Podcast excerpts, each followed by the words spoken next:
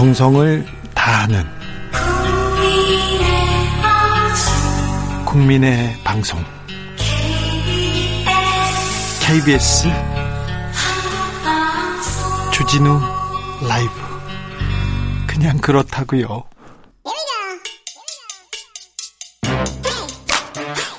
뉴스를 향한 진지한 고민. 기자들의 수다 라이브 기자실을 찾은 오늘의 기자는 은지옥이요 시사인 김은지입니다. 오늘 준비한 첫 번째 뉴스부터 가볼까요? 네, 손준성 검사에 대한 구속영장이 청구됐습니다. 참 검사에 대한 영장, 어우, 구속영장 이거 진짜 드문 일입니다.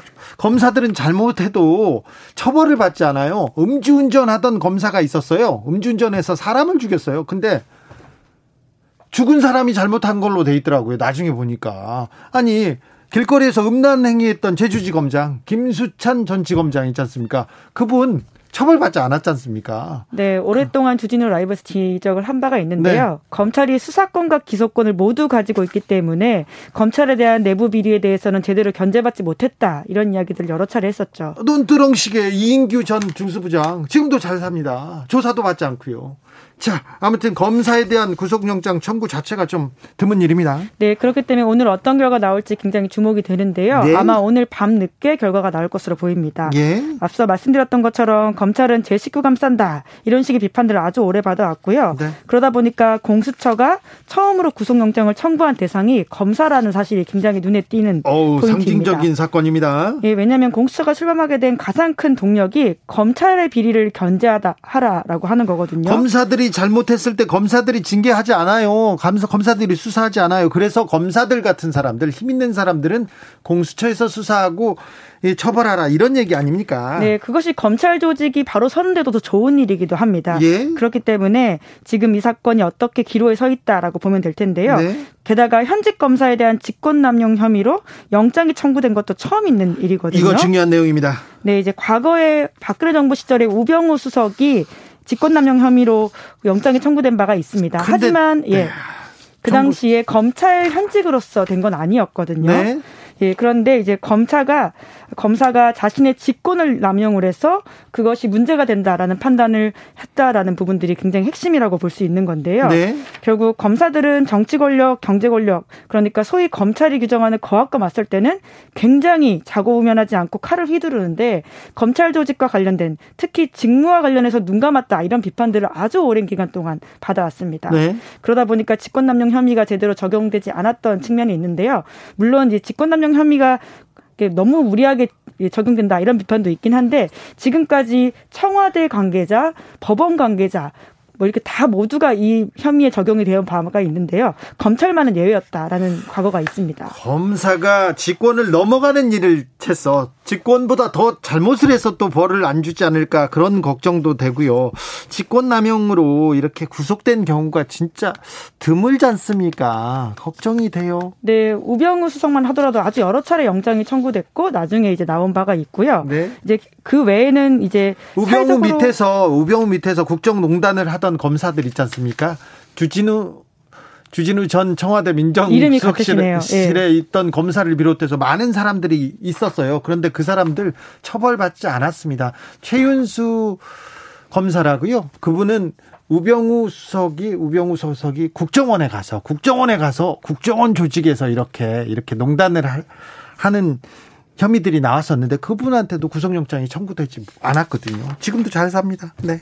자, 근데 청구된 적이 있습니까? 네, 직권남용 혐의 외에는 있었는데요. 아마 기억하실 겁니다. 사회적으로 워낙 화제가 돼서 안 칠 수가 없는 상황이었던 사건들. 그러니까 아주 큰 뇌물 사건이나 성비위 사건들이 그랬던 적이 있는데요. 네. 2000년대 들어서는 처음으로 현직 검사가 구속된 바가 있는데 김광준 부장. 예, 2012년에 있었던 일이고요. 뇌물을 받은 혐의였습니다. 뇌물을 자기가 받아요.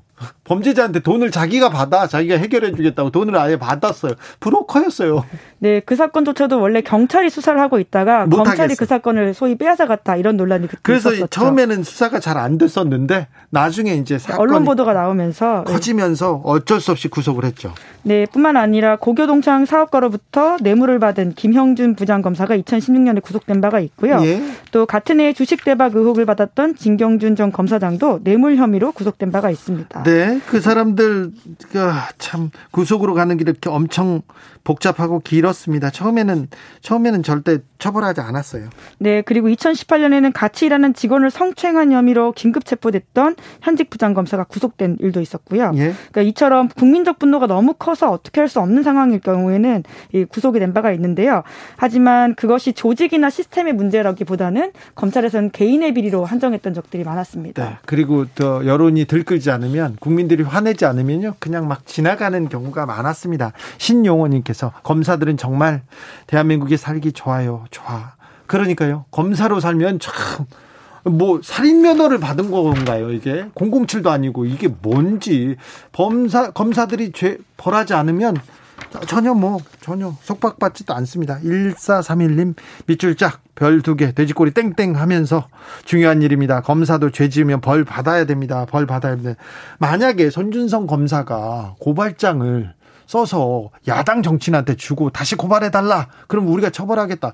이건 엄청난 엄청난 범죄지 않습니까? 네, 거꾸로 생각해 보면 굉장히 쉬운데요. 만약에 손준성 검사가 현재 여당 의원한테 그렇게 이야기를 하면서 그 고발 대리를 야당 의원한테 했다라고 생각한다면 지금 똑같이 검찰과 야당 반응이 나올까라는 생각을 해보면 될 것 같습니다. 네, 지금 아마 구속됐을 수도 있, 있다고 생각하는 분들도 많을 거예요. 자, 다음 뉴스로 가볼까요? 네, 국민의힘 대선 경선 후보 선출 막바지에 이 문제로 삿바 싸움이 있었습니다. 어떤 문제였습니까? 네, 여론조사 방식을 두고 한참 싸웠었는데요. 네, 이거 가지고 아주 치열하게 다퉜는데 거의 결론은 나왔죠? 네, 그러니까 이재명 후보와 더불어서 누가 경쟁력이 있냐 이 문제로 사실상 홍준표 후보 쪽 주장을 들어준 것으로 보이는데요. 네. 네, 그래서 지금 11월 5일 최종 후보 선출과 관련해서 씨름이 있었고 결론이 났다. 라고 보시면 됩니다. 자, 여론조사 문항을 놓고 치열한 수싸움.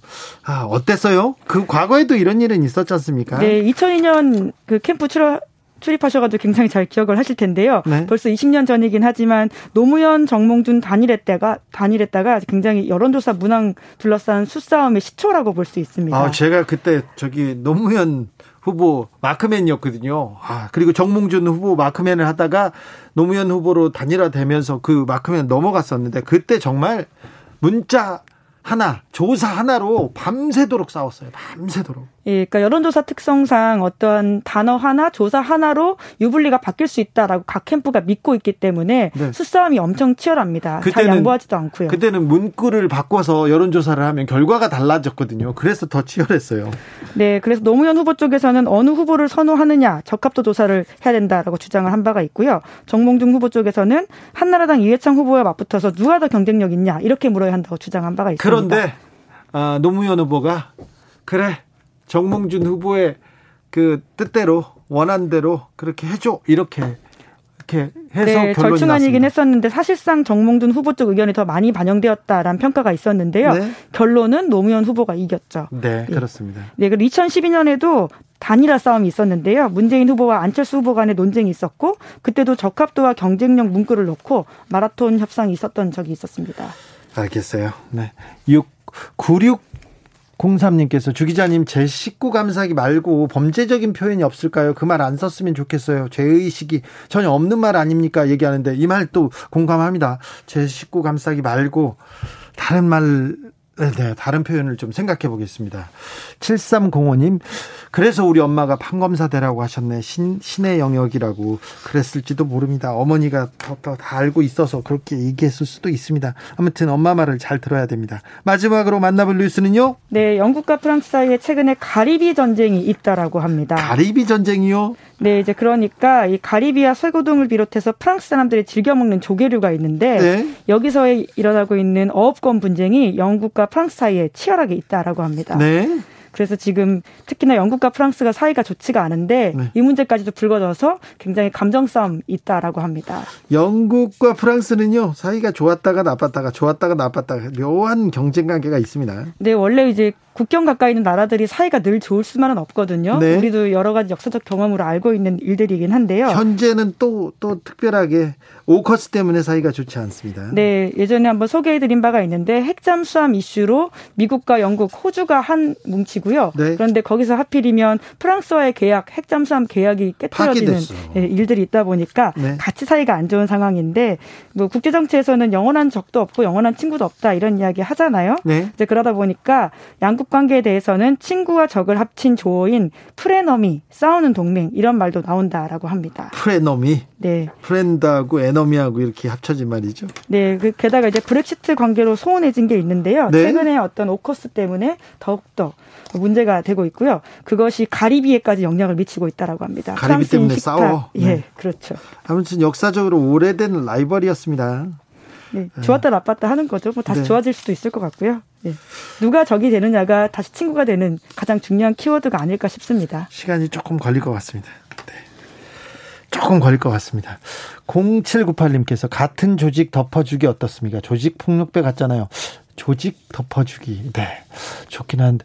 어, 3983님, 제 식구 감사기, 지들끼리 다 해먹기. 좋다. 이렇게 얘기하는데, 어, 제 식구 감사기보다는 좀 남, 제 식구 비리 숨기기 어떻습니까? 얘기하고요. 또 다른 의견이 막 쏟아지고 있는데, 저희가 의견을 좀 취합, 취합해서 제 식구 감싸기보다 더 나쁜 좀, 이 그 검사들의 검사들의 행태를 정확하게 보여줄 수 있는 표현에 대해서 고민해 보겠습니다. 고민이 필요한 것 같습니다. 네. 결국 시스템 문제인데요. 견제와 균형이 이루어지지 않는 모든 조직들은 문제가 될 수밖에 없죠. 알겠습니다. 기자들의 수다 시사인 김은지 기자와 함께했습니다. 감사합니다. 예, 감사합니다.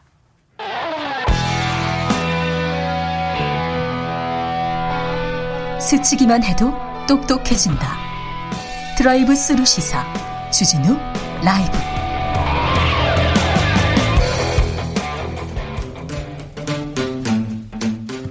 청년이 보고 듣고 느끼는 요즘 우리 사회 그것이 궁금하다 MZ 세대에게 묻는다 요즘 뭐하니? 프로게이머 출신 유튜버 황희도 씨 어서 오세요. 네 안녕하세요. 요즘 어떻게 지내십니까? 계속 공부하고 공부 말고 공부를 너무 많이 해서 탈이야 젊은이가 놀고 공부하고 네좀 놀고 with 코로나 또 준비하고 네, 네 with 코로나 네 알겠습니다 오늘은 어떤 얘기로 가볼까요? 지난주에 윤석열 후보의 전두환 씨 옹호 발언 논란 반응을 짧게 전해드렸는데 네. 일주일 만에 개사과 논란이 또 터졌습니다. 그러니까 사, 이 사과 논란이 끝나지 않네요. 네, 이에 대한 반응을 가져왔는데 먼저 어, 석열이 형 정권 교체 꼭 해주세요. 어, 아직도 이 기사를 쓰냐 참 끈질기다. 어, 말꼬리로 이렇게 잡고 물고 뜯는 거 참 정치인들 보기 싫다. 이런 긍정적인 그러니까 윤석열 후보를 옹호하는 반응도 있었고요. 네. 반면 대통령은커녕 이웃 사촌으로도 살기 싫은 그런 인성이다. 어, 조국 전 장관이 이런 자에게 당할 수밖에 없었구나. 어, 왜 남의 집 개를 자정 가까운 늦은 시간까지 사무실에 데리고 있느냐. 이런저런 계속 말 바뀌는 해명이 납득하기 어렵다. 뭐 지나가는 개가 없겠다. 이런 비판도 있었습니다. 그래요? 예. 청년들 반응은 어떻습니까? 어, 비판이 대부분이었는데요. 뭐 실무자 타령 지겹다. 그리고 성렬이 형이 뭐냐.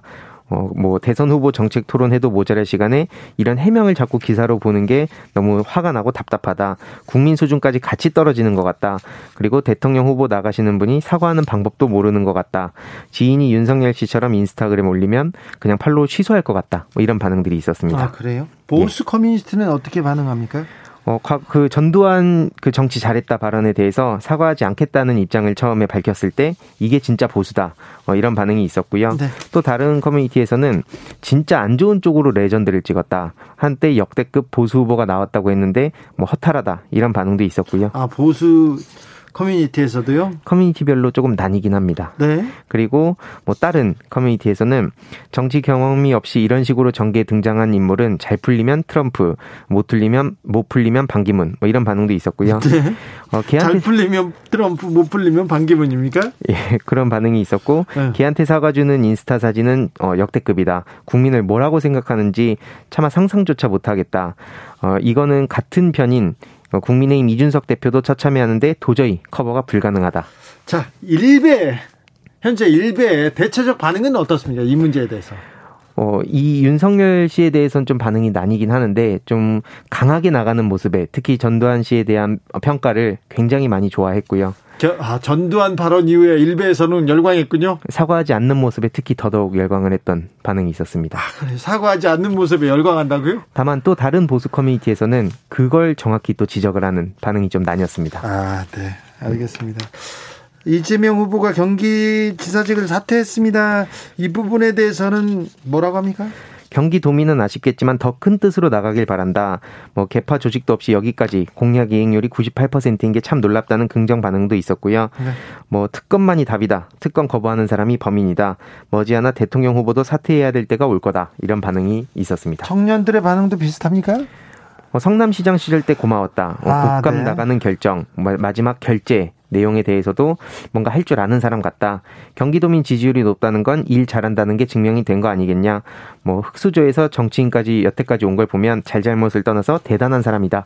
이런 긍정적 반응이 있었고 어, 최근 일산대교 무료 통행 관련해선 게임할 때도 저런 식으로 나눈다는 어, 반응도 있었고요. 또 KT 먹통 때문에 이재명 후보 기자, 기자회견이 좀 묻힌 걸 보면서 손학규 씨가 생각난다. 뭐 이런 반응도 있었습니다.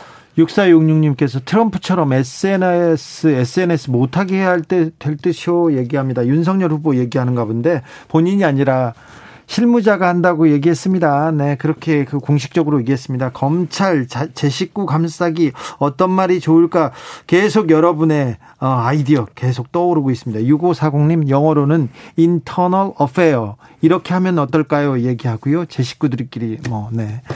사고 쳤다는 거고요. 6339제 식구 아이언돔 어떻습니까? 아우 참신합니다. 제 식구 아이언돔.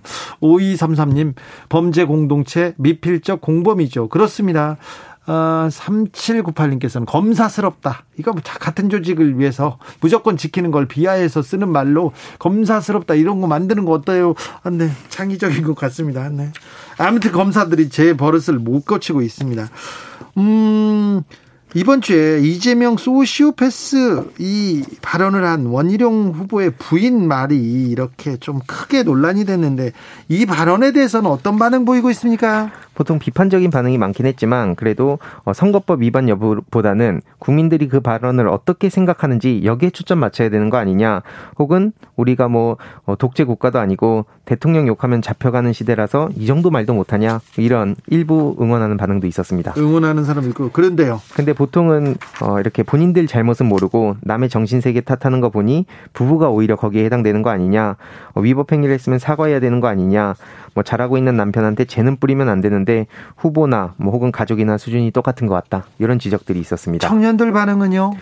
어, 전두환 씨한테 절 해놓고 전두환 찬양했다고 욕하는 사람의 진단명이 궁금하다. 이런 비판이 있었고요. 전두환 절 했다고 그 한마디 하자마자 오늘 원희룡 후보 바로 사과했습니다. 네. 그리고 의사로서 해선 안 될 짓을 한 게 가장 중요한 거 아니냐. 의료 윤리 위반에 대한 지적도 있었습니다. 예. 그리고 사법 연수원 생 시절 술 취해서 파출소 갔던 어, 과거의 원희룡 행보에 대해서도 지적이 있었습니다. 청년들도 과거에 어떤 일이 있었는지 다 잘 아는군요. 요즘 인터넷으로 각종 정보가 금방 이렇게 퍼지다 보니까 이런 지적들이 많이 있었습니다. 보수 커뮤니티에서 뭐라고 합니까?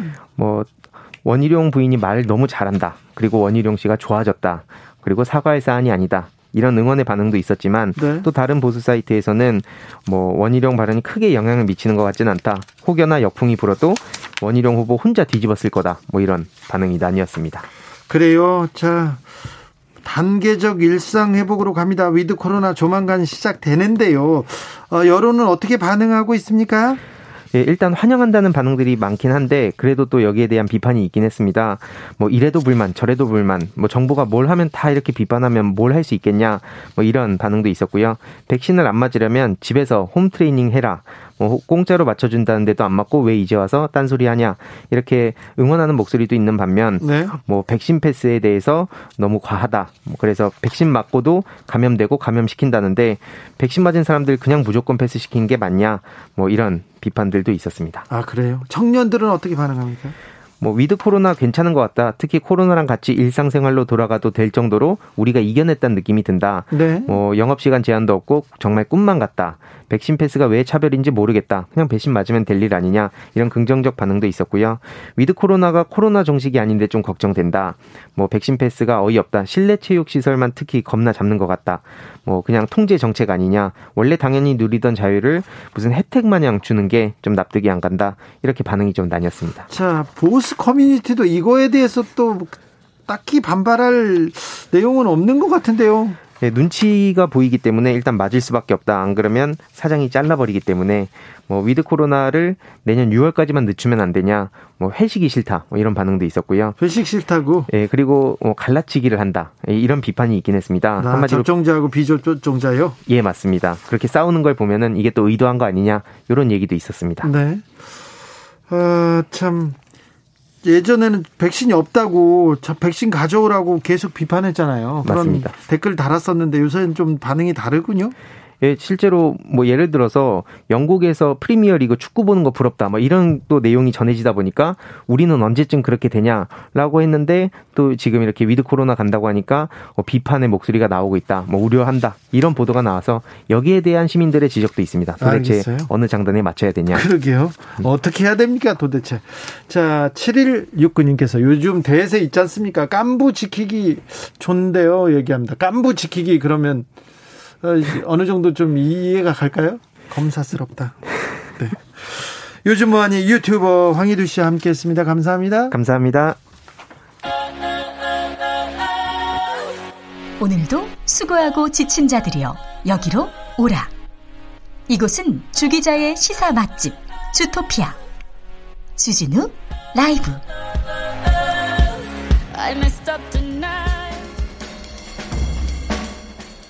느낌 가는 대로 그냥 고른 뉴스 여의도 주필.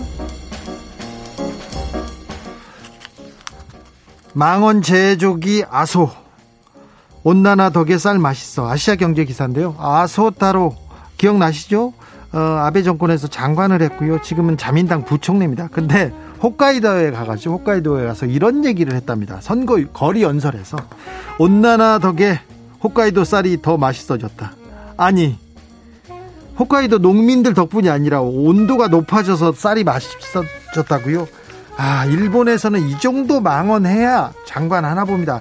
아소다로가 그 전에 뭐라고 하신, 했냐면요. 오염수, 후쿠시마 오염수 금을 마셔도 아무렇지도 않다고 얘기했었어요. 그리고는 도쿄 올림픽 취소해야 된다는 여론이 생기자 저주받은 올림픽이라고도 했고요. 그 다음에 그 대만 문제를 논할 때는 어, 대만의 높은 교육 수준은 일본의 식민 지배 덕분이다 이렇게 얘기했습니다. 그리고 노인 의료부 의료비 언급하면서는 노인이 어서 죽을 수 있게 해야 한다 이런 얘기도 했어요. 이 정도 돼야 자민당 중진이 되고 이 정도 해야 일본을 이끄는 지도자가 될 수 있는 것 같습니다. 위안부 할머니들한테는 아직도 가슴에 못을 받고 있는 얘기를 계속해서 쏟아내고 있습니다. 일본 정치인들이요. 가난 병마와 싸우다 안중간 안중근 조카 며느리 박태정 여사 별세 연합뉴스 기사입니다. 어제 박태정 여사의 아, 발인이 있었습니다. 그런데 그저께 돌아가셨어요. 사실은 3일장도 못 치르고 너무 가난해서 너무 생활구에 힘들어서 3일장도 못 치르고 이렇게 장례를 치렀습니다. 장례식에는 10여 명만 이렇게 참석했다고 합니다. 음, 박태정 여사는 안중근 의사의 친동생 독립운동가인 안정근 의사의 며느리였습니다. 안정근, 안공근, 안중근 의사의 형제들 모두 독립운동을 했었는데 안정근 그 의사는 청산리 전투에도 참전했었는데 어, 광복 이후에 한국에 오지 못하고 상하이에서 숨졌습니다. 안공근 의사도 39년에 실종됐었죠. 음, 박 여사의 부근 안진생 선생은 음, 해군 장교였습니다. 그리고 외교관 생활을 했는데 여러 나라 대사를 지냈는데 전두환 정권에 의해서 강제 해임됐어요. 갑자기 1980년대 쿠타테로 쿠테타로 정권을 잡고 나서 해임합니다. 그 자리에 이제 군인들을 대사에 군인들을 보냈는데 그때 충격으로 뇌경색을 얻었고 88년에 사망했습니다. 어, 부군이 사망하자 가세는 급격히 기울었고요. 매달 받는 50만 원 수당으로 이렇게 생활을 했다고 하는데 월세방을 전전했습니다. 그런데 올 3월 딸이 간병을 해주던 딸이 먼저 숨져서 더 어려운 삶을 살다가 이렇게 가셨습니다. 제가 예전에 취재해서 기사를 썼는데 친일파 할아버지 너무 감사합니다. 이런 친일파 후손들 기사들 그리고 독립군 할아버지 배가 고파요. 그 공공한 독립군 후손들의 얘기를 썼었는데 우리 박태정 여사는 그렇게 쓸쓸하게 어렵게 갔습니다. 많은 독립 독립 열사의 자손들이 이렇게 쓸쓸하게 공공하게 지내고 있어서 마음이 아픕니다. 가을이 오고 겨울이 오는데 더 슬퍼집니다. 김민기의 상록수 들으면서 여기서 마무리하겠습니다. 오늘 돌발 퀴즈의 정답은 동양 평화론입니다. 네. 동양 평화론. 안중근 의사는 그렇게 역사적인 일을 했는데 안중근 의사의 자손들은 모두 이렇게 미국으로 중국으로 그리고 북한으로 한국으로 이렇게 갈라져서 제대로 평가받지도 못하고 공공한 삶을 이어가고 있다는 것이 더 가슴 아픕니다. 저는 내일 오후 5시 5분에 돌아오겠습니다. 지금까지 주진우였습니다.